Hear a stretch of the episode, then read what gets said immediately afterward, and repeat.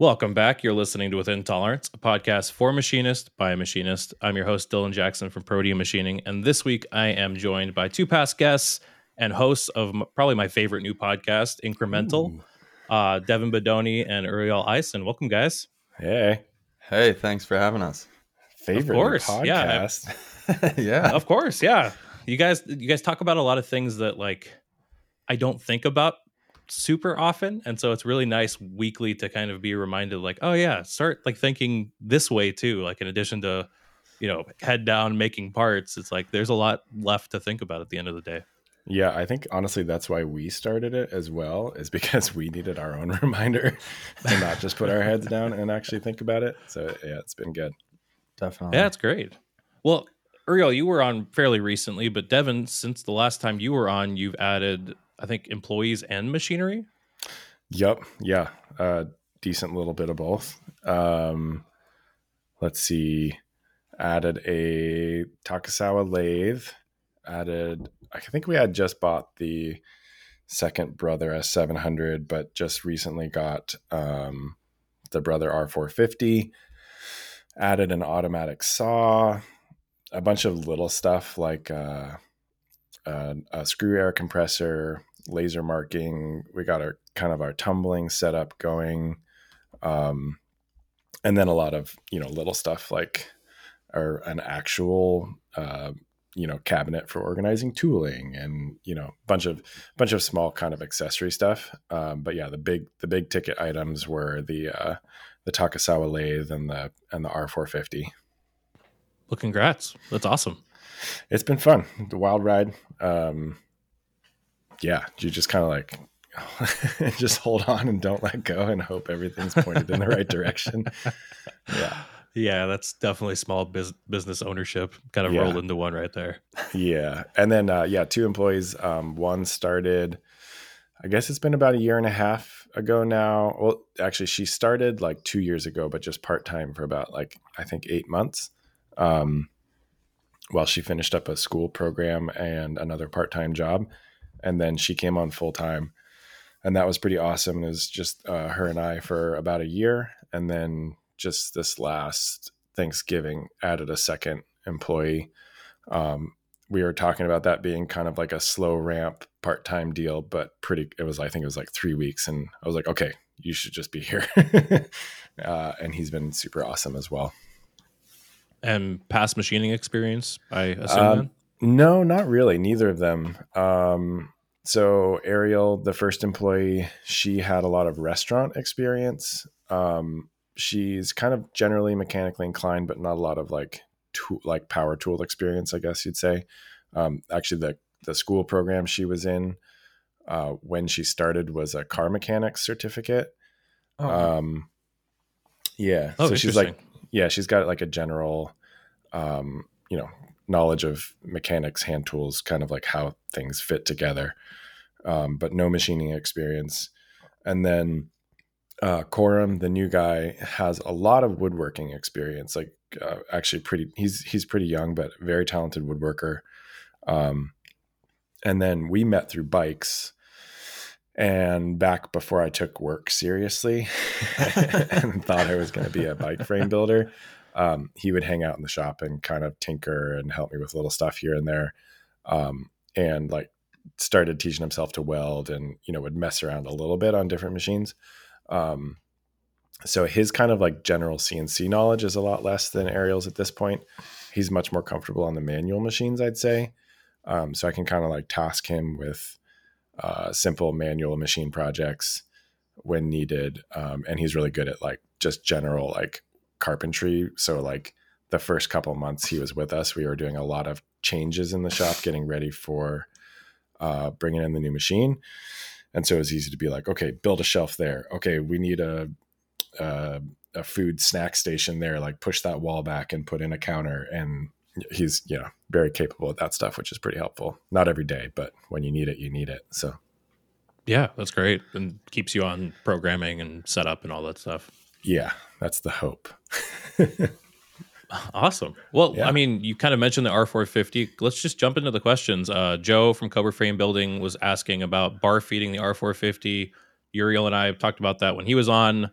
what are your thoughts on that? Is that something you guys are both thinking about implementing? And then he kind of wanted to also, talk more about part gripper workflow for high mix, low volume, which you've been doing a lot, Devin. Yeah. I am not planning to barbie the R450, at least not yet. I think, Uriel and I talk a lot about, and I think we have an interesting perspective coming from, his is a pretty low mix shop, I would say, mm-hmm. A handful of dedicated parts. Mine is a fairly high mix. So I think the constraints around bar feeding probably will mean that I'm not going to pursue that. Also, I like to, as much as possible, have my jobs be able to run on any of the three machines that we have. So trying to maintain as much consistency in setups across the board is something I strive for. So I'm not probably going to pursue bar feeding, at least unless we get, move shops into some larger space and get some crazy contract or something. Yeah. Right now, trying to bar feed that machine where it is in your shop would be impractical at best. No, the bar would definitely just pierce the lathe. They're about 3.5 feet apart. Oh boy. Although I feel like with a gripper, you could bar pull onto the table and not need a bar feeder. That was one thing I didn't quite understand, why you'd need a bar feeder for that whole setup. Oh, yeah. That's saves true. You like $30,000 or something. Yeah, that'd be nice. You just, all you need is some of those cheap, in-feed saw racks from Home Depot. And make sure no one kicks them while it's running. Don't touch this. Yeah. Oh, yeah, I guess. Yeah, I think that. It was more the bar storage than anything that the bar feeder enables you. Yeah, probably. If you want to run overnight, run 10 bars. Yeah. That said, exactly. I've been looking at robots, and there's a $5,000, $6,000 Scarra robot, and that in conjunction with an auto saw is a lot more flexible. And so that's something to keep in mind. Yeah, you just got to figure out how to time your auto saw so that it matches your cycle time and isn't just overloading the Scarra with a bunch of work. Yeah, totally. Yeah. But even if you integrate the inefficiency of carrying the stock from the saw over to the Scarra robot, that gets you less management. And then the next step of setting up a saw at the machine. Yeah. Oh, you're triggered. Talking about carrying. Gotcha. Well, either way, but I just feel like it would be pretty slick to have a saw just mated to a machine. Definitely. And a robot, and it just spits out one. Yeah, and puts it that's in the definitely machine. The long-term dream. Yeah. Because the other thing is there's no bar feeding an R450. Think about it more after looking at that robot. It's not actually great because if you can run a cheap saw right next to the machine that feeds into a robot, that is much more cost efficient, right? And you're not adding the cycle time of parting off your part in the machine. So I think the advantage of doing the part off in the R450 instead of right outside in an auto saw would be potentially part holding, right? You would waste, you could get really good holding even on really weird small parts without just way oversizing your stock. But besides that, I think pushing it to the outside of the cabinet has its advantages cycle time. Well, and you could take advantage of both pallets.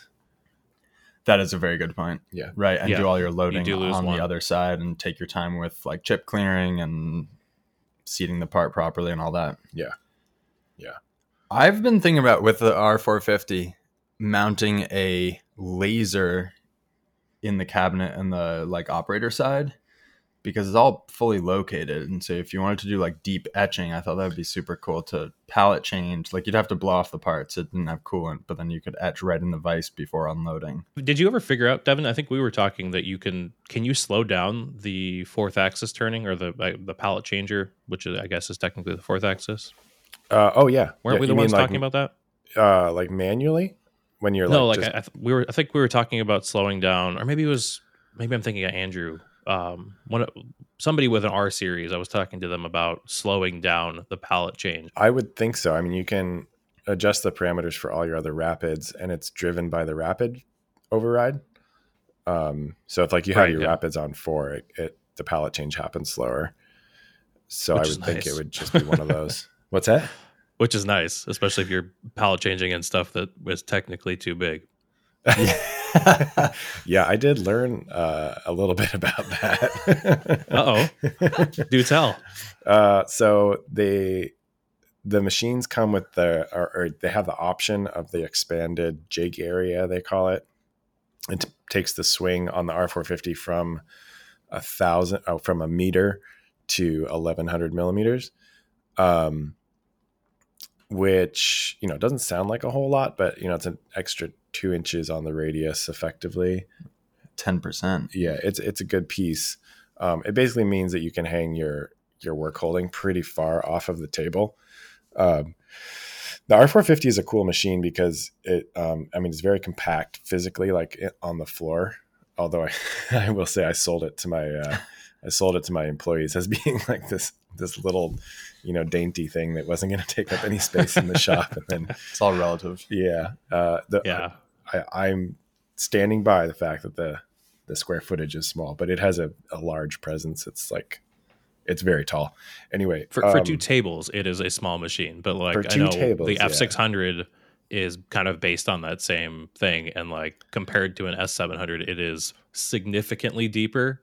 Yeah. And like a little bit narrower, but not terribly. I think the 450 is a little narrower than the F600, but still it's like, yeah, you don't really realize how deep that machine is until it's like in your shop and you're like, oh, okay, that's a lot of floor space. Yeah. It's deep and it's just tall. So it's kind of imposing. You walk up to it and it's like, ooh, but it's a cool machine. The work envelope obviously is pretty small, but assuming you're not trying to do a bunch of parts at once and your parts are relatively small, you actually get a lot of table space to work with. So each pallet is just under 24 inches wide.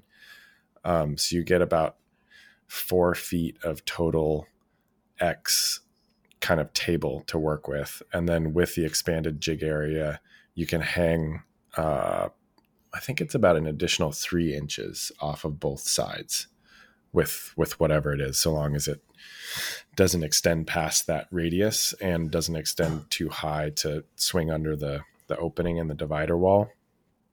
So it's a cool machine for that reason. And I'm guessing from the foreshadowing, you didn't get the extended jig option? No, I did get the extended jig option. I knew you were even past that. I did, yeah. But then, so I went to hang the 4th off the table because we needed space to do the first kind of job that we were running on it. And so I started like manually jogging it around to check for clearance, and it totally just was going to just smash into the Z axis, or I guess it's actually the Y axis way cover, that like rolling, it's not an accordion, but it's like that funny slat. It's like chainmail almost or something. Yeah, exactly. The chainmail way cover. Yeah. It was just going to smack the hell into it. And I was like, what is wrong here? And we'd had this issue when they were setting it up, where when they do the expanded jig area, they add these little wings onto the center divider to like take up the extra opening to keep stuff from spraying through. And they were clipping on the little rivets on that thing. Oh, geez. Yeah, it was super strange. And the guy was like, the person setting it up was like, I don't know what's going on with this. You should probably just trim them down. And I was kind of like, that doesn't seem right, but this is brand new. What do you mean? Yeah. We did trim them down because we're like, well, I guess that's the only option. And then it was like a series of a few things. So we did that. We trimmed them down. And then I did moved the 4th, and it was totally just going to full on just hard parts smack. And I called up my salesperson and I was like, what is going on? Is there something wrong with this machine? Like, was it assembled incorrectly? And I was in the car, I was running to the bank, and like, as I was driving home, this light bulb went off. And for anybody who's ever looked at that machine, there's this like weird cutout in the chainmail thing, in the chainmail way cover. And I'd looked at it for years and been like, why did they just in demo videos or whatever? I've been like, what is that about? Like, what purpose could that possibly serve? It turns out that when the X axis is centered and the Y axis is all the way back, that cutout allows for the expanded jig area to clear. Yeah. That's such a brother thing. Like, it's such a brother thing. We've made the stars align so that everything works, but just barely. Yeah, just barely. But because we get there so fast, it doesn't matter. Right. So you're using, because there's a parameter that will send it to a safe location for a pallet change, right? Exactly. Yeah. And like, if you don't have that option, that is like the back right corner, which is also kind of the tool change position. Like if you're going to manually change tools at the side door. Yeah. So yeah, interestingly, the people I was talking with at Yamazen didn't really know how to change it. I kind of had to figure it out myself and then sent them the parameters back. I was like, next time you do one of these, here's what you need to do. Yeah, because you can also send it to a tool loading location as well. I remember on that machine. Yeah, which is pretty slick. Is nice. Yeah, it's cool. It was really frustrating. We had the M series at my last job, and I really wanted to use that too because, you know, if the Y is all the way back, the head is like 6 feet back from the operator door on the M series. And it's like, can I have it come here? And they're like, no, it seems like it's only enabled for the R series. Weird. Like, that's such a missed opportunity. Yeah, super missed. It is interesting running those machines. Like, I feel like I get just a little bit of a window into what it would be like to run a machine with a big, you know, like tool matrix or something where you can't actually see the tools. Cause I feel like on the S series, we get kind of spoiled where you just like peek through the window and you're like, that tool, they're all in there. Right. And on the R series, like half of them, you can't see from any door at any one time. Yeah. It's the same with the F. I can only see, I think maybe 6 in front and then everything else is on the chain up behind the machine. Yeah. So it's kind of a good way to start working out that workflow, making sure you have your tool management dialed pretty good. Well, so the other half of Joe's question was about pros and cons of a pallet changer machine. And, you know, because I had some cons for sure with our spark changer, but I will say a few big cons that we had with the spark changer are solved by the R series. So like you can actually, like you said, jog your pallet changer and check for clearances where the kitty was hydraulic, I think, or like there was no speed on it. It was just 100%. So like we would cut out cardboard cutouts of whatever large thing we were loading in there, and then like tape them to the bed, and then just see if they whipped into the side of the machine when we pallet changed. And it was like, okay, clear. That'll be fine. Yeah, that's terrifying. And then also you don't have to worry about the clamping studs on your pallets ever getting fouled up with chips because it's never unclamped. It's just on a rotary. Yeah. There is a brake, but there's no studs and it doesn't lift. I don't know if it's physically awkward to proof a program just because you have to kind of like lean in over the other pallet. Right. That's my different other big on the 650, right? Yeah. Yeah. The 650 has the control at the side. So that's removed. Right. So that's kind of like, I wouldn't, if you were strictly prototyping, this is not the machine probably, although there's some arguments to be made for all that table space and keeping multiple, you know, fixturing options set up. But, that's probably better handled in a 0 point or something, a 0 point or a 1,000 or something like that. That's, so far, that's kind of the only downside I can see. I guess there's a part height limit, but it's pretty significant. I think you get 12 inches from the table of like Z clearance to swing underneath the divider wall. It does seem like in a like purely prototyping environment, it would really not be ideal because you'd be like trying to figure out if it can swing. Yeah, it's one of those. Yeah, it's definitely one of those things. Like when I got the first S series, people were like, that's not a prototype machine. It's kind of like, well, it does the things that a prototype machine does. It's just in an enclosure and it's quick. Running this machine, I am like, it's not an ideal prototype machine. Like visibility is limited. It's a little bit more awkward physically to proof a program. There's more to like chips hang up in more places. There's more to clean, kind of things like that. But aside from that, you've also been running some higher volumes though in there, right? Yeah. I will say one thing about it is like, again, kind of coming back to like refining your processes, on a standard VMC, you know, you open the door pretty often and kind of get a chance to check in with things like the health of your tools, odd things that might be happening in the enclosure, something out of place. On the R series, like you only really ever interact with the pallet that's not being cut. And, you know, assuming something doesn't sound awful, and you don't notice it in your part, you're not going to notice that something's going wrong. It's kind of terrifying, especially with such a productive machine. Yeah. Yeah. No, yeah. Like it can make scrap pretty quick. So yeah, we are running some higher volume stuff right now. Like 1,000-piece run. I mean, it's 6 part numbers, but they're all identical fixed string, identical tooling. So it's a big job. Let's see. I don't know if there's a lot of downsides. I think if you were doing anything from 20-piece to 1,000-piece, it probably is. And well, 20-piece to 1,000-piece, 20-piece if your cycle time is like, I don't know, 10 or 20 minutes or more. But like if you have a job that's going to run for a day, I don't think the setup would be any more significant on an R series than an S series, and it will absolutely run it faster. Like hands away faster. Oh, for sure. Yeah. Yeah. Because of the actual speed of the machine or no, just because of the setup. Like it's really not setup. Even the, like, I mean, it's just the fact that you don't have to arrive exactly when the cycle ends. So that is nice. It's really nice. Yeah. So like there's the pallet change part, which is fantastic. Like just in like the speed of the pallet change, but the more important thing in my shop is just not having the next thing is ready to run. Yeah. And you can get to it at any point in the cycle time. Yeah. So like if you had an S series or any VMC with a person parked in front of it, you'd probably come close to keeping up. You know, there would be the time delay of actually changing your part on the table. But I think the bigger benefit is just that you don't have to park somebody there.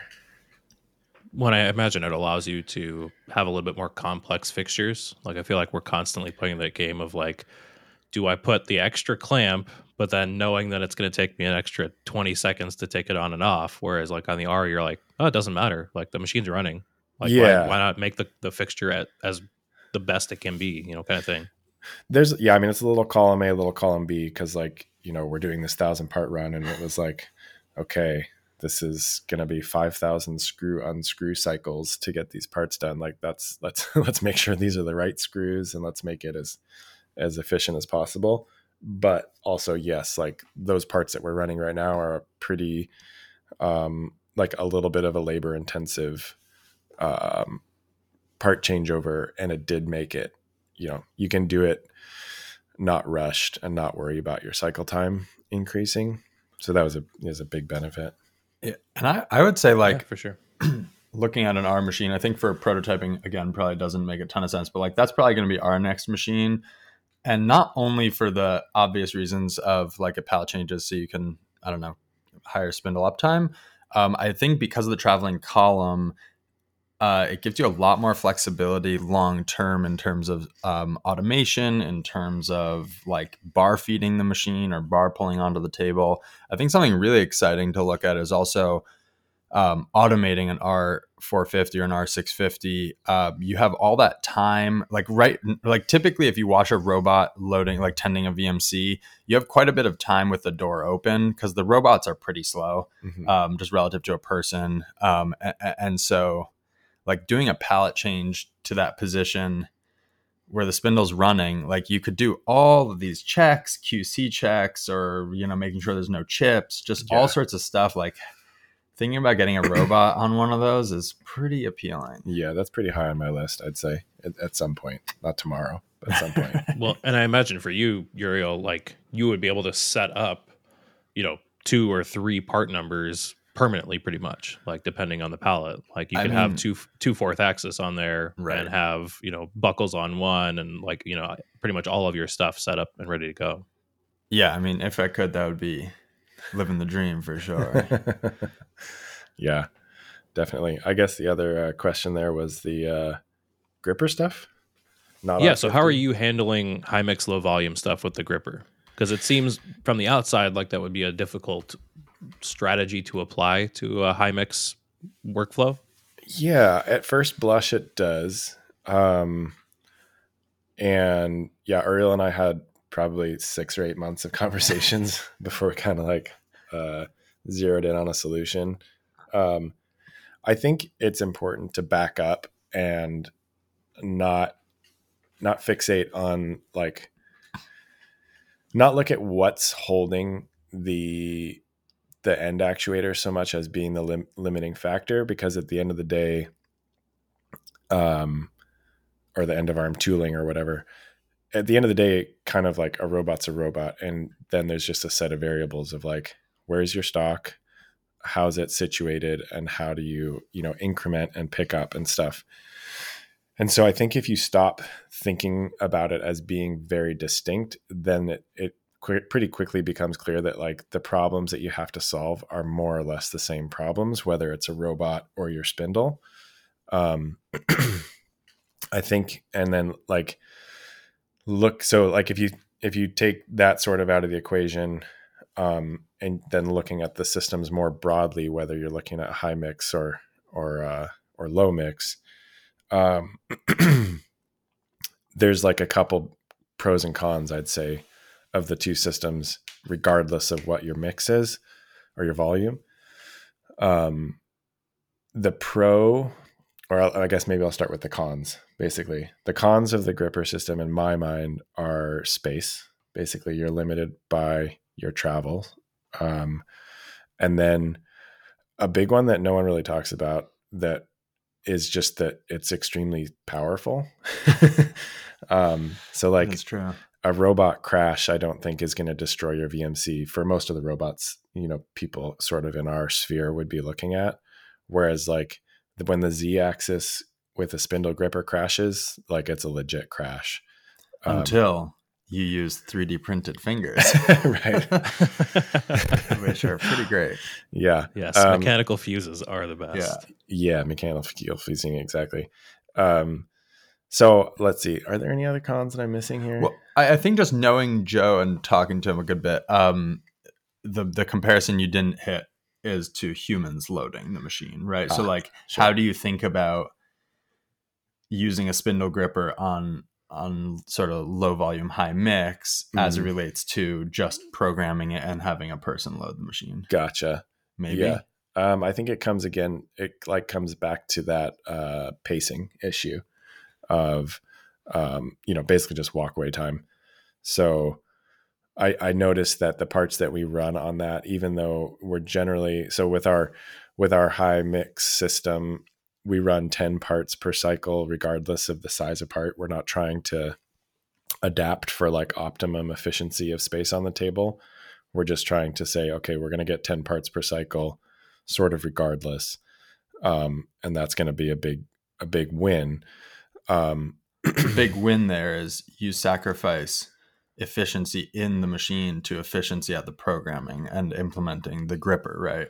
Well, and a big win in terms of how often a person has to come to the machine and how many parts are done per cycle. And then, the comparison would be high density fixturing, right?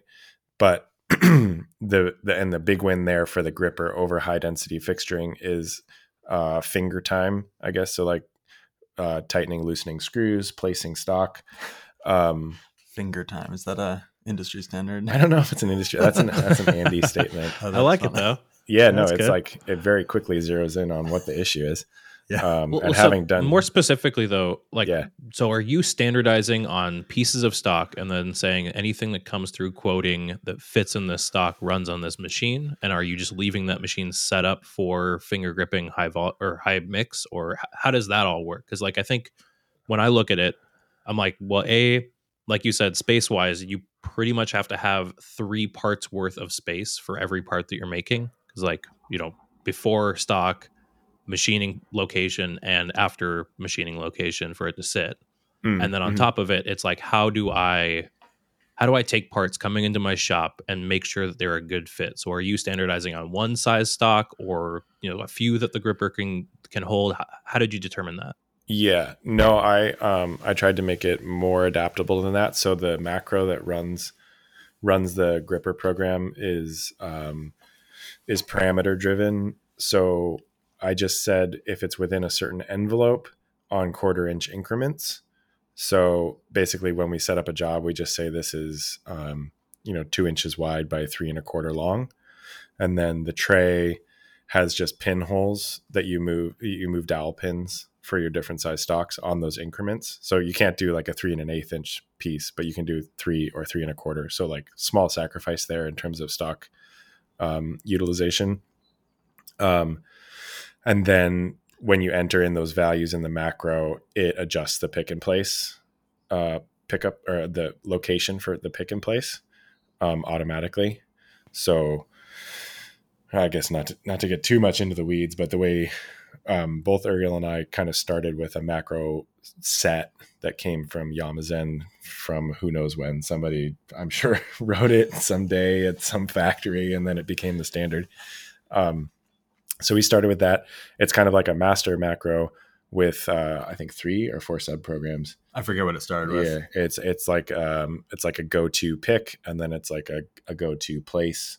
Yeah, and the way they broke that out was kind of odd. Like some stuff was in the master program, some stuff was in the... Yeah. Anyway, we started with that. We both refined ours separately and adjusted as we wanted to. But basically, so those, they like the go to pick, the go to place, they all just are driven by parameters that you input in that master macro. So that's, it's like a few minutes basically to update it for a new part size. And then for the space issue, I don't put anything back on the tray. So you don't have to have, you're not having to have three, basically tripling up your space requirement on the table. So I have a stock tray. And then the way I'm handling it right now, I still need to update it, but there just hasn't been enough time. The way I'm handling it right now is that parts get picked to the vise, you run op one, parts get picked out of the vise and just dumped in a little bin by the gripper. And then right now we do a manual flip back onto the dowel pins on spacers. So they're hanging on the top hat. And the actual part just hangs in negative space below. And we still pick on the top hat. So op 2 part gets picked, placed in the vise, and then gripper's done. And the 4th axis, the vise is on the 4th axis, it flips over and blasts the part out into a little bin with air. So that's kind of how we handle the space issue, not having to triple it up on the table. Gotcha. How are you preventing parts from dinging each other coming out of the vise after up 2? It hasn't been too much of an issue. I kind of anticipated it would be a problem. It hasn't been. I wouldn't do super high value parts that way, I don't think. I actually, that's not totally true. I had one where it was being an issue. I put a bunch of rubber in the bin. So they didn't bang around as much.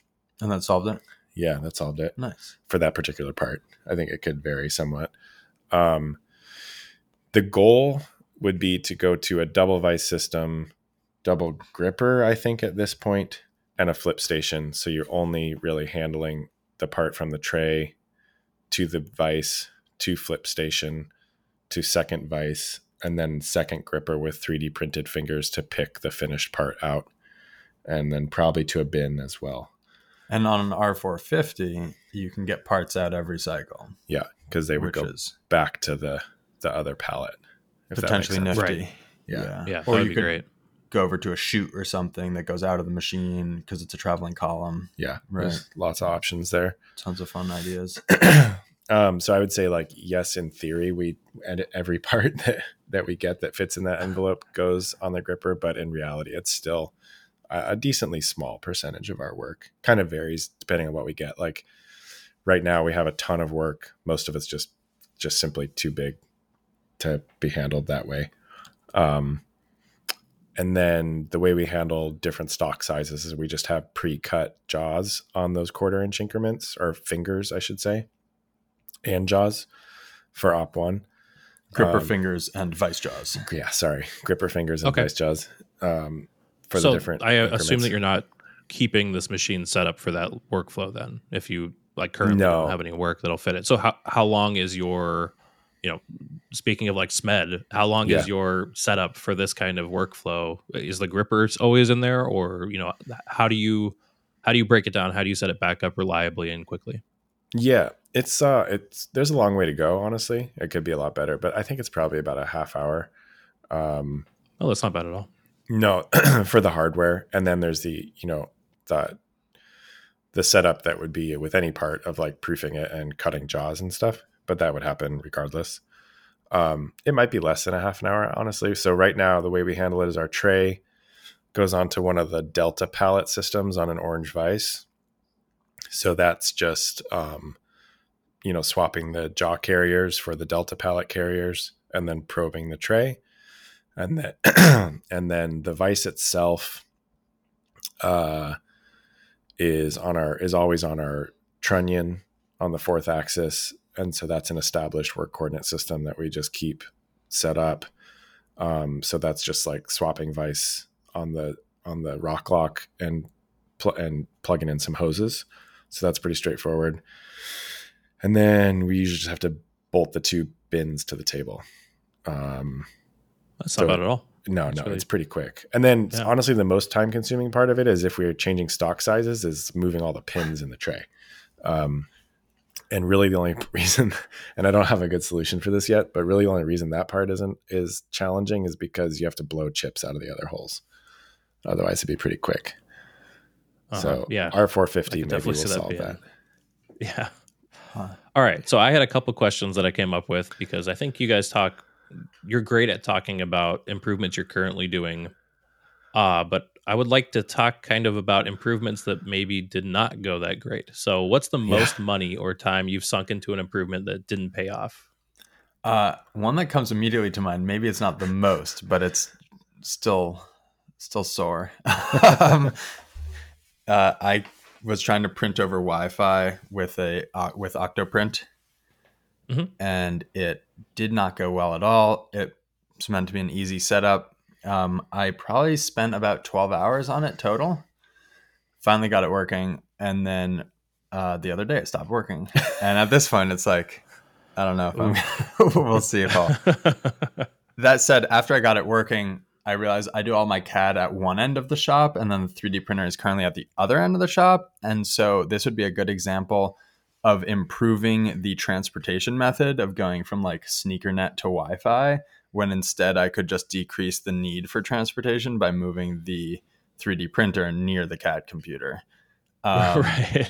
And then just plugging it in with a, like, you know, either USB or directly to the computer or going Ethernet to a switch or something. So that is one that I don't know if I would do something differently in the future. I'm not really sure, but it really did not pan out at all. Yeah. I'm thinking for myself, Uriel was talking on our podcast a couple weeks ago about how an incomplete improvement is nothing but waste. So on the gripper front, currently have about $12,000 in shunk vices and a lot of material for new trunnions that is just sitting there because I haven't had time to implement the system. So yeah, that kind of hurts right now. I think a lot of people can empathize with that. I have a shelf of half finished projects or boxes of McMaster orders that, you know, still haven't materialized. Yeah, same. I think one thing we've been moving to, which I think has already sort of borne fruit, is kind of just a whipboard. So just being a little bit more diligent about, like, are we truly done with this improvement or does it still need a little bit more work? Because oftentimes they get to like 80 or 90% where they are delivering value, but they're still like not amazing. And then, so just that's been helpful already. And we're not fully switched over to, like, I don't know, we reference it daily, but it's not, we haven't made like any explicit rules around it so much, but it does help that they're actually like persistently on there instead of just out of sight, out of mind. I don't know if we've had any like major fails in our shop. I think the biggest issue for us has just been like false starts more than anything. That, yeah, like that I wouldn't say this is a false start, but an incomplete project. I've had quite a few of those just kind of like hang, and they're just like, yeah, something you have to think about, bunch of money tied up. I would say for me, another kind of category of poorly directed improvements. I think when I started doing this, I did a lot more kind of flashy things where I'd have an idea and then chase it. And they often were improvements, but they, like an example, would like the same example of 3D printing, right? I could have moved the 3D printer, and that's a lot simpler than doing anything else. And that should have been, there should have been some process in thinking about all the potential fixes to a, you know, some noticed issue. And I think we've been doing more and more sort of like actual process around thinking through a bunch of different potential improvements to a particular problem, and then sort of thinking about like easy ways of testing them and kind of moving through it maybe a little bit more slowly, but a little bit less rework, I guess. Or, you know, I think it's easy at the beginning to go like, oh, shiny new toy. Yes, please. I'll go buy something cool. Right. And yeah, and this money will fix my problems. Yeah. I gotcha. Yeah. Yeah. Well, I want to get on to Alex Kern's question because I think you guys brought it up, but real quick, I'll share mine are, we bought a 85 Kitamura before we bought our old brother, the TC. Mm-hmm. Oh yeah. And we were like, oh, we'll fix it up and use it and that'll be great. And then it sat in our shop for 6 months before we sold it after spending probably an entire 2 or 3 days taking it apart to clean it. Oh yeah. And so that was like, you know, $3,000 or $4,000 to buy the machine and ship it down to us. And then all the time taking it apart and then absolutely no benefit from it. Yeah. Yeah. That's right. Our piston compressor that we bought, like we bought one of those Whisper piston compressors between our first compressor and our now Eaton compressor. And it was neither quiet. It was a good compressor, but it was not quiet. Like it was quieter than like our, you know, it was probably like a Husky compressor or something that we had, or Ingersoll, but like it didn't, for the money we spent on it, we should have just saved like a little bit extra and bought a screw compressor right off the bat. Yeah. That totally. Was incredibly frustrating. I mean, years back at this point, I remember spending days of research and then buying bits and putting them together to avoid buying an air dryer. And then I bought an air dryer. Yeah. Yeah. I guess if we turn the lens back a few years, there's a lot of things I'd probably rather not talk about. Yeah, certainly bought my fair share of machines I shouldn't have that I then sold at a loss. Yeah. Yeah. And then I'd say my last one that I sunk a lot of money and time into was our orange subplate for S700. And it was great for putting the vices on and not having to indicate them. But like the whole reason we went down that route was to do what we're doing, we're starting to do with our Lang now, and like having a actual master location to go off of. Yeah. And so we spent all this time, you know, I built a vacuum plate that fit it, and I built a adapter for a fourth and all this. And it's like, no, I'm having to remake all of this stuff again. And it's like, why wasn't that a good option in the end? The way that it works, there's not like with Lang, the center of four studs is the center is the 0 point. You know, it is a true ZPS, a zero point system, where with the orange, the way that the pins worked and the single or double sided actuation, there was no concrete place you could measure a 0 point off of. So like I would either have to make a reference palette for every location and then set that in my control and you know, cam and all of that and backfeed all that information, or you know, what we ended up doing was just not really following through with that because it was just too much work. Yeah, not a good solution. So, yeah, but I mean it works. Like if we were running our own part with pallets or something, it repeated great. Like it was just not the solution. I did a poor job of both communicating my needs when I bought it and doing my research into what it actually worked as. And then what, you know, it took me probably 2 years to figure out what the hell I was doing, and by that point I was like, oh, interesting. All right, a lot of time and money into this. Yeah, I have a funny example that reminds me of our own 0 point. I don't know if saga maybe is an overstatement. I got a screaming deal on a bunch of Shunk 0 point stuff. And so that's what we're running. And it is so convenient and so fast and repeats extremely well. Because we bought it used, and it was cheaper than Lang would have been, so it was like kind of hard to say no. But some of the chucks have a little relief cut into them, so they have a locating pin. So if you only want to use one locating stud or like pull down stud, it then has a second little pin that sort of indexes for rotation, if that makes sense. Because we bought it used, ours are not that type, and so you need to have two studs in a pallet, which for the size stuff we're doing is kind of annoying. And those studs are, I forget the price, they're quite expensive. And so then your total pallet ends up being big, heavy, and expensive. And the other piece for us has not been an issue, but if I were setting up a prototyping machine, I would not want to sacrifice that much Z. Like I think a Lang just makes a lot more sense, especially if it's for things where you're not really switching out pallets regularly. You're more switching out like work holding solutions. So whether that's like switching to a vise to run a job, or switching to, you could even switch to a shunk hold down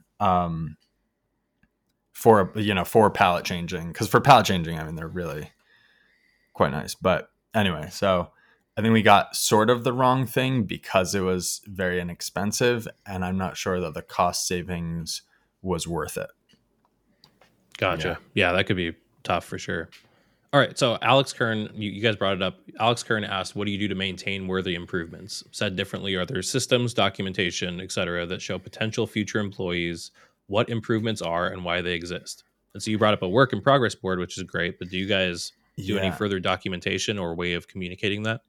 Yeah, so that's been actually a big focus in our shop because as the team grows, even not future employees, but current employees, if one person sort of runs one station typically day to day and makes a lot of improvements, there's no feedback and there's no sort of, like you said, like, why is this now the way we do it? And what is the current method? So it's something we've been thinking a lot about.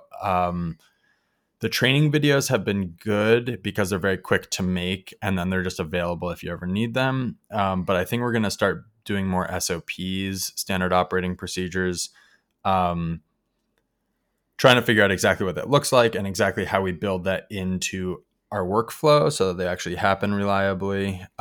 Basically innovation is outstripping documentation in our shop, and it's becoming an issue. The other thing which is interesting to read about and just talking to different people about solutions is as you add detail to an SOP, it becomes like less of a reference document for people who actually know how to do it. But the second it's no longer a reference document, if someone else makes an update, that doesn't tend to propagate because you're basically running off of like memory instead of continually referencing some sort of documents. And so it seems like what other people do and have success with is kind of having like 2 or 3 levels of documents where you have one that is just like a memory tool checklist that's very short, like maybe 6 items. And then you'll have those 6 items sort of more explained about not just the how, but also a bit of the why. But then you'll have a separate document where it's like insane amount of detail.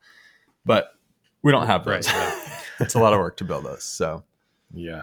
I think even like a change log, like you can keep your source document fine, just the 6 steps you need. But then having a change log that's like, hey, on September 2nd, I changed it from this to this because I'm fixing this problem. Because I know I've definitely in past jobs thought that I'm improving the process by changing it, only to realize that like 15 years ago they changed it to that for a specific reason that none of us knew, and nobody nobody who worked there anymore knew, and then all of a sudden that issue came back up. I think on the short term also the morning meeting is really effective because we've sort of started talking about what improvements we made and sort of the thinking behind it. And even if you don't cover everything, I think it starts building this confidence that if some SOP seems a little, indirect or like added steps or weird steps that you don't quite understand, I think it builds confidence that there's thought been put in behind it. That's not to say you shouldn't change it, but you should at least go talk to someone about what was this fixing? But I like the idea of a change log because that's sort of low friction, and at least the data is sort of captured and you can go read it. Yeah. I don't know. I sort of have a belief, I'm not sure if this applies everywhere, but I sort of want to believe that most like genuinely good improvements are somewhat self-propagating because they should be the easiest and most effective way to do something. Obviously that doesn't work everywhere, and there are plenty of things that are counterintuitive. In our shop, I wouldn't say we've like put a good process in place yet to continue this, as we grow. So that's something else for us to think about. Right now, we're a very small team. Tends to be that anything we implement, comes out of a group discussion. Like one of us might, kind of bring the spark or the concept, but we usually discuss possible implementation routes before we do it, especially for anything big. So yeah, I think kind of morning meeting scrums is a good way just to kind of like go over it. And then it should be, if it's a, down the line, it seems like just having it be part of the training is key. But, yeah, I don't know if I have a really good answer for that. I think this is definitely a work in progress for us both. Yeah. And in terms of not putting in effort to things that don't pan out, my big fear, even more so after talking to other people who are sort of further down this road, is putting a lot of time into documentation and then they become stale and no one bothers updating them. And so then they're just like a bunch of crap hanging around your shop that's actually not the current method. And it's so much work that you've put into all that documentation that you kind of don't want to go update it. And I don't know. So like for us, maybe like some of the documents we've made, we laminate and then just have a dry erase marker there. So at least like updates get captured. And then once it gets cluttered enough, we'll go do an update. Another thing on our list is adding QR codes to the bottom of documents so that you can immediately scan it and jump right back into that document. So you're not wasting time like, where was this stored? Where was this SOP to edit it? So just trying to reduce the friction of making updates, I think, is like high on our list so that they don't become stale. Like that's my big worry, is just doing a lot of documentation for the sake of it. And then it's like not actually how people are doing things. Yeah, I do also think sure happens. Yeah, I think systems where people are sort of like siloed are more prone to issues maybe too. I think if you have a system where there's a lot of handoffs between individuals for a complete process to happen, there's sort of a lot more checks and balances built into the system. Whereas, I kind of like going maybe to like the prototype versus like a large, prototype sort of environment where one person handles everything from like opening a part file to finishing and packing a part. Like there's a lot more room in that system for someone to just kind of find their own way to do it and not document it. Whereas like if one person quotes it and then hands it off to another person who programs it and hands it off to another person who sets it up, who hands it off to another person who runs it, who hands it off to another person who ships it, like those handoffs sort of, I guess it becomes really obvious very quickly when those systems break down. And so I think it's easier to maintain them because it's a requirement. I don't know. That's a theory of mine. I haven't borne that out and haven't run a control experiment. Right. Yeah. Let's see. Debris Brooms asked, are there any SMED or lean principles you guys can't get behind? I don't know if I feel like I'm very much like at the beginning of this whole journey and, I don't know. It's kind of like they've been doing this a long time. I'm not ready to throw anything under the bus based on my like very kind of like toddler perspective. I would 100% agree with that. In fact, I think every book I've read, there's aspects that I do not understand how it makes sense at all. And like talking it through with other people, it's just like, this really doesn't make sense.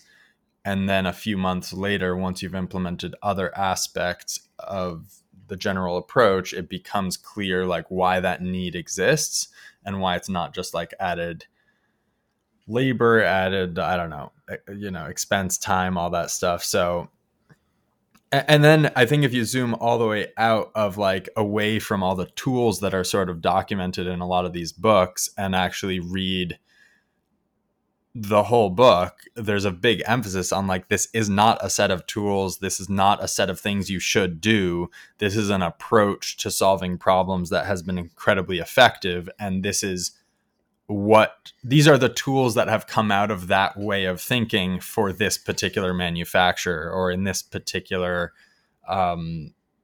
business. Like Toyota here, everyone thinks about cars, but in Japan, they build homes, like all kinds of stuff. They do textiles. So, yeah, I think probably any one of the principles or SMED. Yeah. SMED is one of the principles or one of the tools, I guess. I think if you were to use any one of them sort of like exclusively or without balancing them against the other principles, you're going to have a sort of a bad solution. And if you don't try and apply them to your particular process, there's probably going to be a lot of things that go wrong. So kind of tagging on to what Uriel just said, like, yeah, it's I've come away from this as being like, it's a philosophy first, it's an approach, maybe a philosophical approach that's fairly all encompassing. And then a lot of things are born out from that. And then you have to apply those specifically to your situation. And in that process, you're going to work out the kinks. Yeah. And one piece, I guess, I think if you kind of look at the approach, I think the thing that really changed for me in terms of like opening my eyes to are some of the global efficiencies that can be achieved at the price of local efficiencies. And that I was less aware of and spent less time thinking of. Like, it's really easy to dive into a particular station or operation and go like, how can I shave all the like excess motion out of this or any of this other stuff? But it's a little bit harder or less obvious to just go like, how quickly does a piece of material transform from a raw material to shipped goods? I don't know, all this stuff. And I think like sort of focusing more on the global and less on the local optimums was a shift. And anyway. So I think like focusing on that is always good. Yeah, no, that makes sense for sure. And also we're just like 100% not experts. We're just like that too. Trying real hard. Yeah. Well, and I think like you guys kind of touched on it, that it's a way of thinking and not a instruction guide. Like, it's like, you know what a lot of people say about college, that like you go to a job after college and they say, great, you learned how to learn. That's what we really care about. Yeah. Right. And like, I think it's very similar to like SMED and Lean and the Toyota way and stuff, where it's like, now you know how to think of globally and how to think about your problems correctly, not maybe this specific thing that we did in our factory. Totally. And I would say, to the point of not being experts, if you just reading those books, like the level of training that Toyota people go through before internally they're considered even competent is pretty mind-blowing. And so I think anyone who's been doing this stuff for less than like 10 to 20 years and is like, here are the answers for your organization, run away. I don't know about run away. Like, I've gotten a lot of value from people's content who are, I would say, are sort of in that camp, but maybe are misrepresenting how much. I don't know, not to throw anyone on their bus. I think like people, like, there is still great value in people who are, I mean, I hope we're adding value, even though we're pretty much at the beginning of this, just by bringing up the concepts and exploring them and wrestling with them. But I think if I said like, oh, I'm a lean expert and here's where I'm going to help you implement Kanban in your shop and please pay me, I don't know, I would have some questions. Right. They're representing themselves as a master and not as a learner who's just further ahead than you. Yeah, maybe that's it. Yeah. Yeah. Or Toyota might argue that you're always a learner. Yeah. Well, yeah. Yeah. I don't know. All right. Hudson Maid asked, what seemingly small improvement had the largest unforeseen benefit for you guys? Reading the Toyota Production System.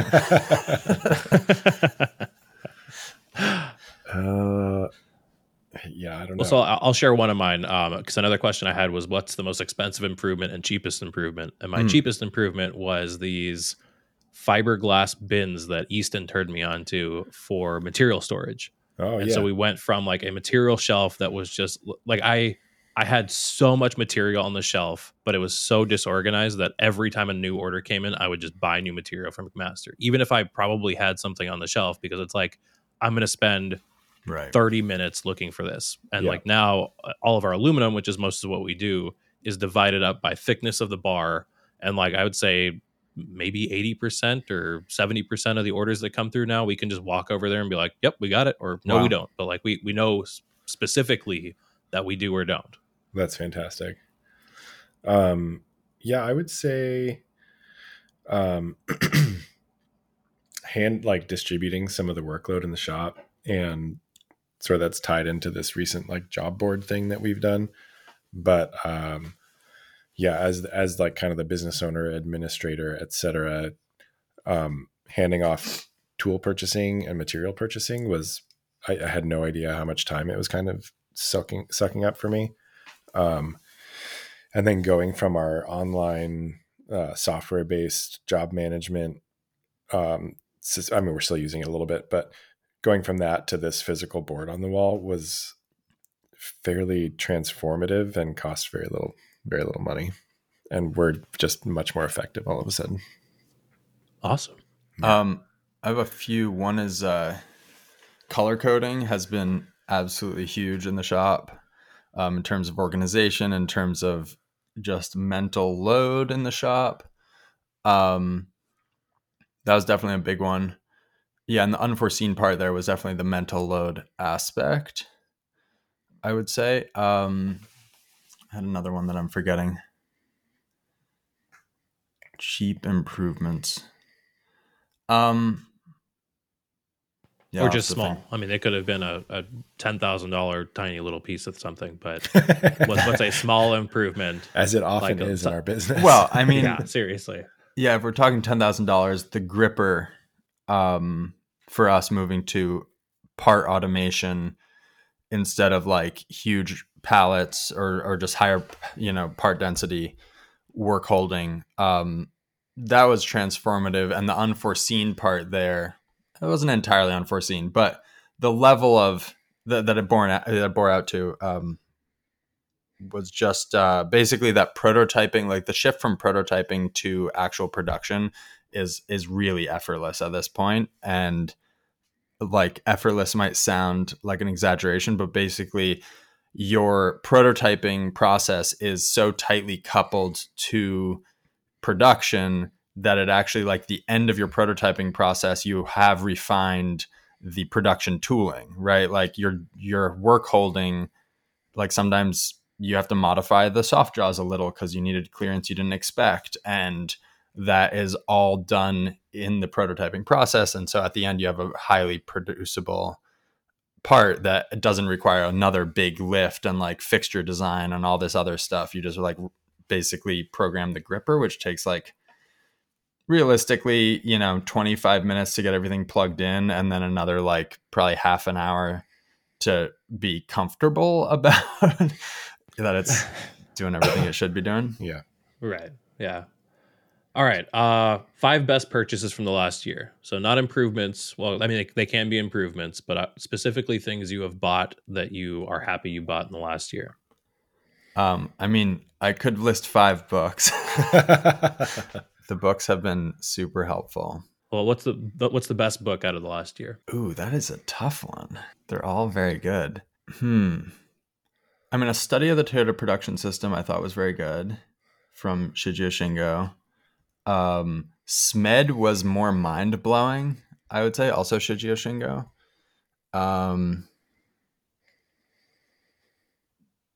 I just read a book, Designing the Future, that I really enjoyed, but is maybe a little bit less applicable. It's more on the R&D side, but that applies to developing new processes also.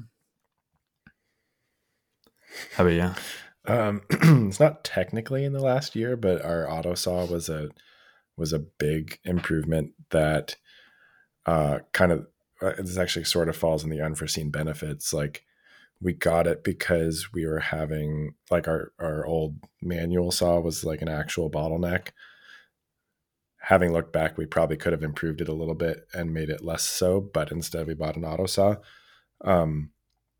thinking that mostly it was to reduce that bottleneck, but kind of the largest improvement was just process reliability, because it cuts so square and everything's exactly the same size and there's never any question that it's like correct and it is what it's supposed to be. So that had a lot of downstream effects, as well as being able to handle titanium jobs a lot more like cost effectively, because we weren't having to outsource the sawing and it was a lot easier to source material. So that was a really big one, honestly. And then similarly, like the buying the gripper and the Shunk pneumatic vices was also technically not in the last year, but just passed. But that was a big eye opener and has kind of like started me down a whole road that I probably wouldn't be on otherwise. Awesome. Our screw compressor is really high on the list as well. I sort of forgot about that.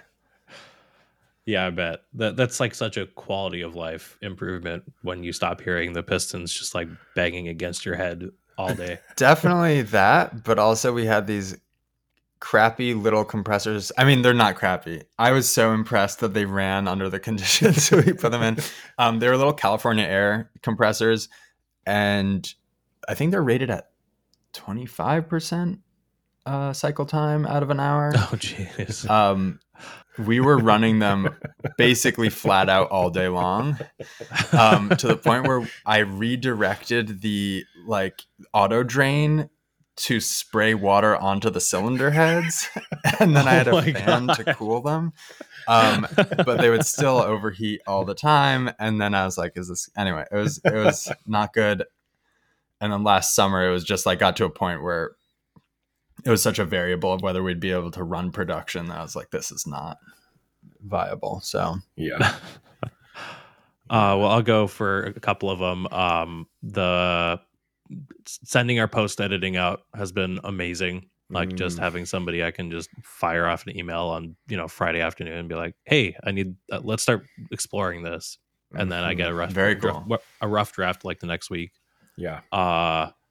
That Milwaukee backpack vacuum has like our shop has never been cleaner. I think I've used it probably almost every day since I got it, because it's just easy. Like I hated our shop vac so much, because like it was always either tangled up in cords, or like we had one of those Oneida dust deputies on it, and like that made it top heavy, and so it was a pain to move around, and like it was enough of a pain that it made cleaning a pain, and so like we just didn't do it. And like now that this thing, like I bought the Fast Cap little backpack mount, and so it's just right there on the wall. I just put it on real quick, throw a battery in it, hit the whole shop before I go home. Like I liked it enough that I bought one for my house, because I was like, I hate cords. Like having a cordless vacuum is just where it's at. So I definitely thank the guys over at Jack's Manufacturing or Jack's Precision for that. Yeah, definitely. I'm thinking I might buy one after this podcast. They've been on my list for a while. I've been dubious just because I love sweeping, but I know that's not a... Oh, I don't like kicking up the dust. Yeah, we don't have so much dust. It's mostly just a lot of chips. For us, we are like the entry to the shop is sort of this like crushed gravel, and I think it gets tracked in a good deal, which is kind of frustrating. Yeah. Yeah, interesting. I could see that being really frustrating. Our optical comparator is another one that I had been wanting an optical comparator for years now, and I finally found the brand I wanted on eBay and got it. And like it was one of those things that Brad was like, I don't really see us needing this. And then I think like a week ago he was like, how did we ever get by without this? Like, yeah, that's awesome. Actually, that reminds me, we just got that Mitutoyo height gauge, and that's been pretty sweet. It's definitely not like we're not using it like every 5 minutes, but when we need it, it's pretty fantastic. Yeah, that's exactly how we feel about the OC. Like it's one of those things like, yeah, you don't use it maybe every day, but there's no other way to inspect some of the features we've done on it. It's like, oh, this is the way to do it. Yeah, totally. Paperless is another one that I'm really happy we bought into. Like, there's been some quote packages in the last, I don't know, it's almost been a year, I think, since we started down that rabbit hole that like would have just taken me hours and hours and hours to get out. And now they're 15 minutes, 20 minutes. Yeah, I'm like teetering upon the fence to jump in on that. There's a few like workflow issues I think we need to handle, like primarily how we're going to handle the downstream outflow. Mm-hmm. But it's it's making in terms of what? In terms of like the internal job management with the data that comes out of Paperless and gotcha. Just kind of like boring nitty gritty, like not wanting to handle like Ohio, they'll only handle it once. Right. During, right. Like, because we are running a kind of multi-person handoff system. That makes sense. I really want to make sure that anything that comes out of there doesn't have to be edited or like there's no question that it's correct. So yeah, anyway, that's a story for another day because it doesn't exist yet, but yeah, no, data management in general is very tough to do correctly. Yeah. There's an aspect of it that I, that seems like really key that a lot of people don't seem to prioritize for some reason is like, yeah, it sort of ties into what we were talking about earlier, but just like making sure it stays current. And like the easiest, we dealt with this with our ERP system that we have that was built in Airtable, where you could template a job so that if the job repeated, it would repopulate with all of the stuff you did last time, which is great. Except the way that it was set up, it would repopulate with the original, not with the most recent. So if you made edits, because we're constantly improving our approach and how we do things, those wouldn't be carried forward. And it was weird. This major, I was just like, this is mind-numbingly stupid.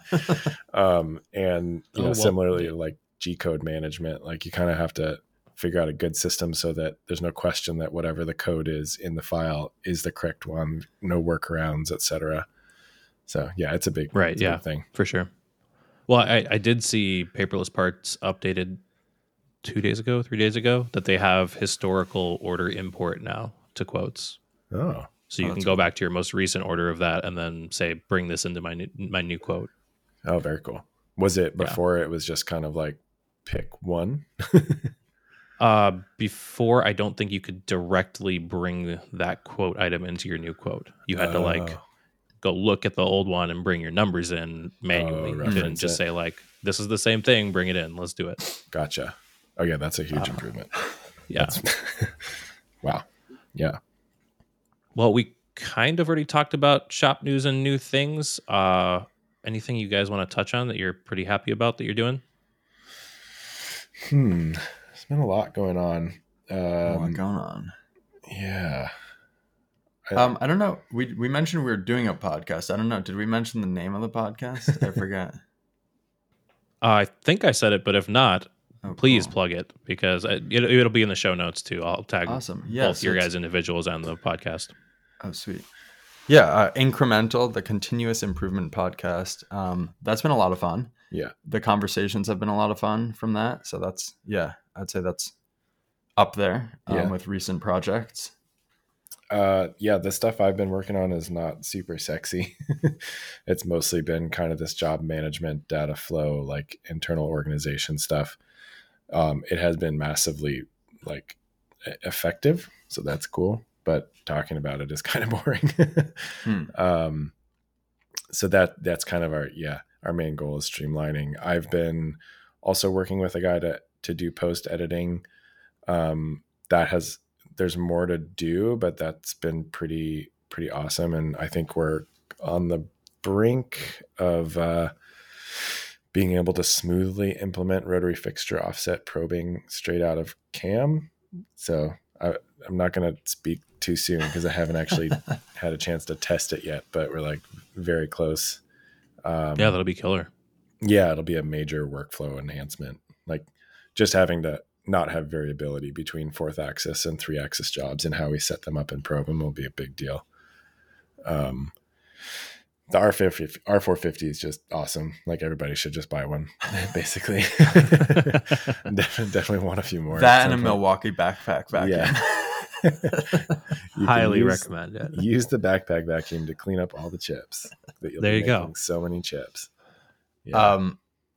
We've started shipping a new product, so that's very exciting. It's not on the website yet, but I feel like this is my third time on this podcast, and every time I've said, like, we're about to release a new product. We actually are shipping it, and so that's exciting. Not on the website yet. Right now it's mostly for bag makers and less, like, interesting to, like, direct to consumer, but soon we're working on a press so that you can retrofit it to existing bags without doing any sewing. So that's exciting. Is that the D hook or this is product? A ladder lock. So it's the piece of hardware at the end of your shoulder strap on a backpack. Oh, okay, cool. Yeah, very cool. Because you had some bag makers who are using your standard cam locks, right? But It's kind of like bringing a gun to a knife fight.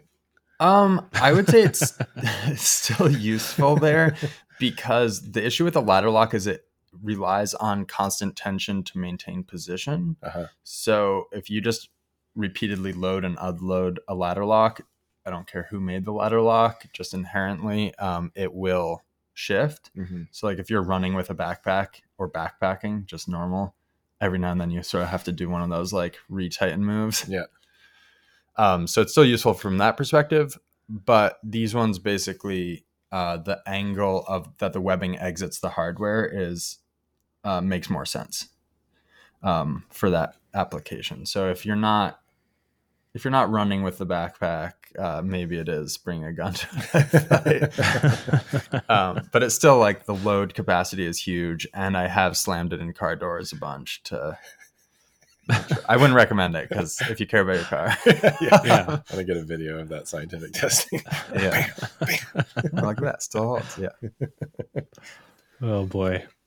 Alrighty. Well, that brings me to the last question I ask every guest every week, and actually now I have two questions. I just started it on my last episode, but we'll start with, what did you research this week? I am researching how to pour foundation footers. We're about to start building a house, and I'm gonna have to do a lot of the work myself. So we have a little mini excavator, so I spent the last couple of weeks digging. Yeah. No other way to say that. And prepping to start pouring forms and stuff making forms to pour as soon as we get our permit approvals and whatnot. It's exciting. Awesome.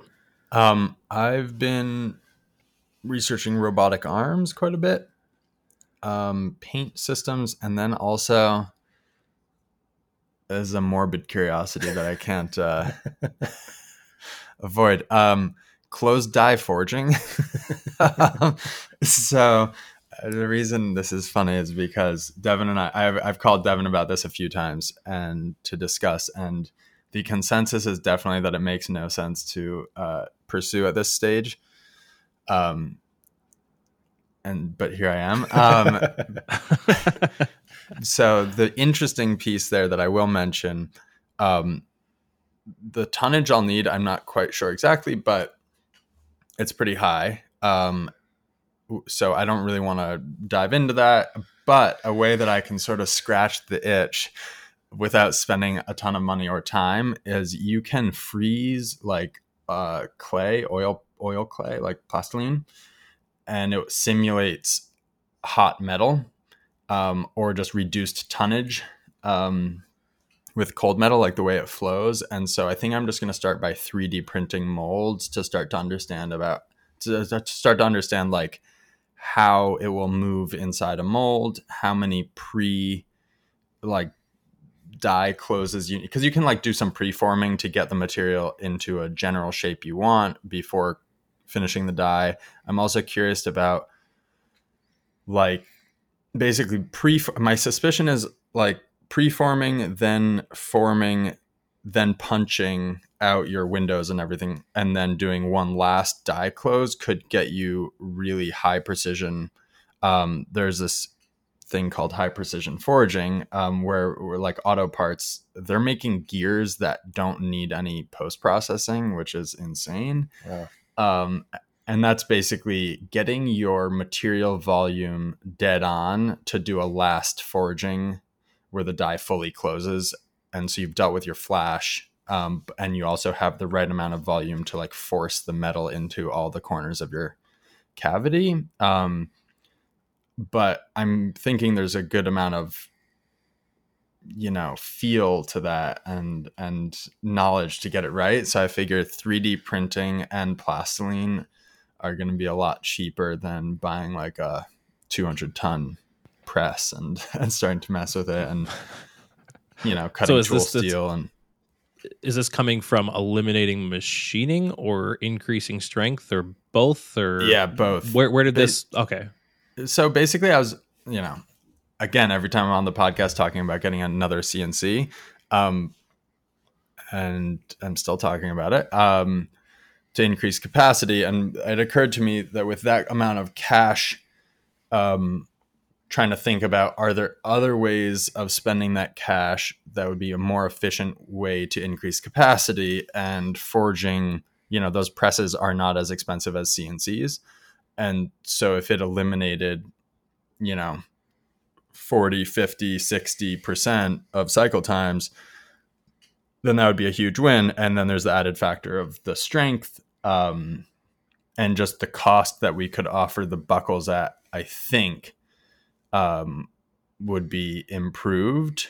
I don't know how much exactly, because there would be some post-machining and tooling costs and whatever. So, but more than that, I think once I thought about it, it was just hard to get it out of my head. That, and then also lean product development. I've been doing a lot more reading on that, and super interesting stuff. A lot of it's stuff I'm already doing. Like I sort of had a bit of a career in product development for different startups, and turns out this is why I kept getting work, because I was doing a lot of those pieces. But really interesting to learn more about it and just sort of hear it very clearly articulated, and the reduction in waste and cost associated with some of those practices are pretty useful, especially if you're then trying to have a conversation with a client about why you are doing stuff the way you are, because some of it sort of defers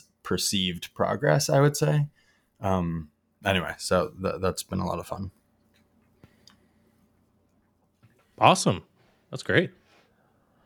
Well, then the other question that I am now asking is, what are you working on to be a better person, leader, employee, any or all of the above?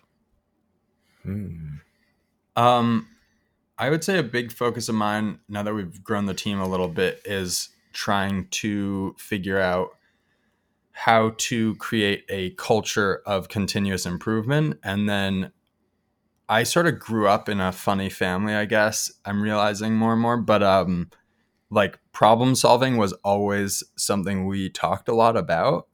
And I think if you don't come from that, sort of developing and educating people so that they can do that effectively has really been on my mind.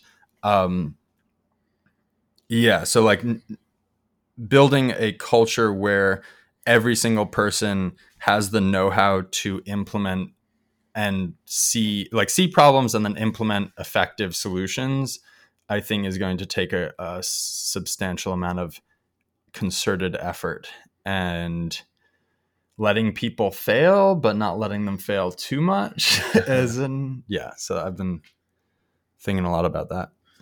Yeah, I would say my main focus right now as the leader, employer, etc., is making sure that my people have what they need to do their job, and that they're not, you know, I'm asking that on a regular basis to do their job, and also just to be happy in the shop. And then one of my goals for the next little while is to really tackle, you know, compensation in a fair way. As well as, you know, we just had a conversation last week where I was like, I don't want you guys to leave just because of money or something like that. So let's let's map out a roadmap for the business and you guys to get to where you need to be happy here, and for it also to be meeting your financial goals for the rest of your life. And that's a big drive for my business, is making sure that we're all taken care of well.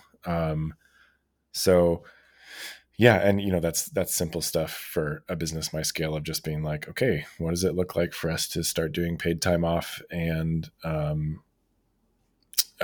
sick leave? Like, you know, that's something I don't know what to do. So let's figure out how to make it happen. And then, yeah, just trying to be really transparent and open about, you know, kind of on the daily of what they need, and making sure everybody's happy and enjoying themselves at work. And also just trying to invest a lot in things that make their lives better in the shop and easier.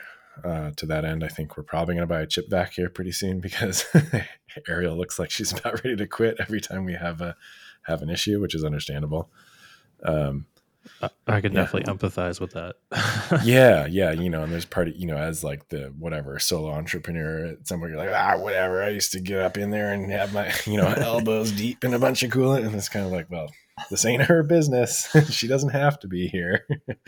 Let's make even it. In my own business, there's nothing that makes me think like maybe I made the wrong choice somewhere as like a big coolant spill, or like having to clean out a sump that I've let go too long. You're like, man, is this where this is all lead? Like, is this what I need to be doing? Yeah, totally. I will say the R450 goes through coolant at a staggering pace. Right. Yeah. I mean, it just runs like 9 hours a day without stopping for more than 2 seconds at a time. So it's like, it's moving chips and it's moving coolant. Interesting. Yeah, it's interesting. And that's so nuts. The sump filled up with chips much faster than we anticipated. So we were getting like, it was doing the thing where it like sucks dry when it's running the wash down and the coolant. And we're like, what the heck? It's freaking full. And we're like, oh, it's full of chips. So it's funny you say that, because you figured it wasn't chips build up because of your experience on the other machines. So when I started using probing regularly for production, I thought my probe had broken. And then you were like, did you change your batteries? And I was like, well, no, but I just changed them. Like, I don't forget what it was, but like 2 months ago. Yeah. But now I'm probing a lot. And so it runs through them quickly. Yeah. Well, not only that, and you can also have a probe tip loose, which has bitten me once, both on the probe and then indicator tips fairly frequently. Haven't bitten me in the past. Huh. I have to keep like, oh, why is this indicating so poorly? And then you like check your tip and you're like, oh, it's got 3 threads out. It's like wobbling in there almost. Yeah. Cool. On the R machine recently, it was like kind of this ongoing saga of getting it up and running. And there was the expanded jig area issue and all this stuff. And then I think I maybe sent you a photo of it, but we put this job on there and I was like, God damn it, like the probe's messed up. Like, what is it going to be next on this machine? And it turned out that we had gotten I'd ordered some titanium.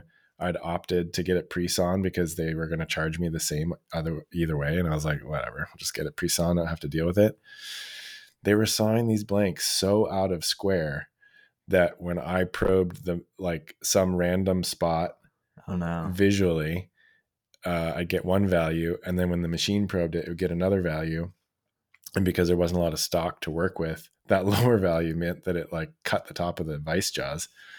And I was just like, I just assumed that something terrible was happening with the probe, but it was just the fact that the stock was like 60 thousandths out over like 2 inches. Jeez. Oh. Yeah. That sounds like me on my manual bandsaw. Yeah. Pretty much. Not good at all. Pretty much. Yeah. Oh boy. Well, guys, thank you so much for taking the time to join me. One more time, let everybody know where they can find you and the podcast and all that good stuff. Yeah. Devin at Lycan _MFG. The podcast is incremental.ci. No dot. Incremental CI. On Instagram. Yeah. And then I am Uriel Eisen, on Instagram, Austere _manufacturing. And drop us a line. Absolutely. Awesome. Well, thank you both again. Thanks to all the Patreon members who make this show possible. And thank you for listening. I'll be back next week.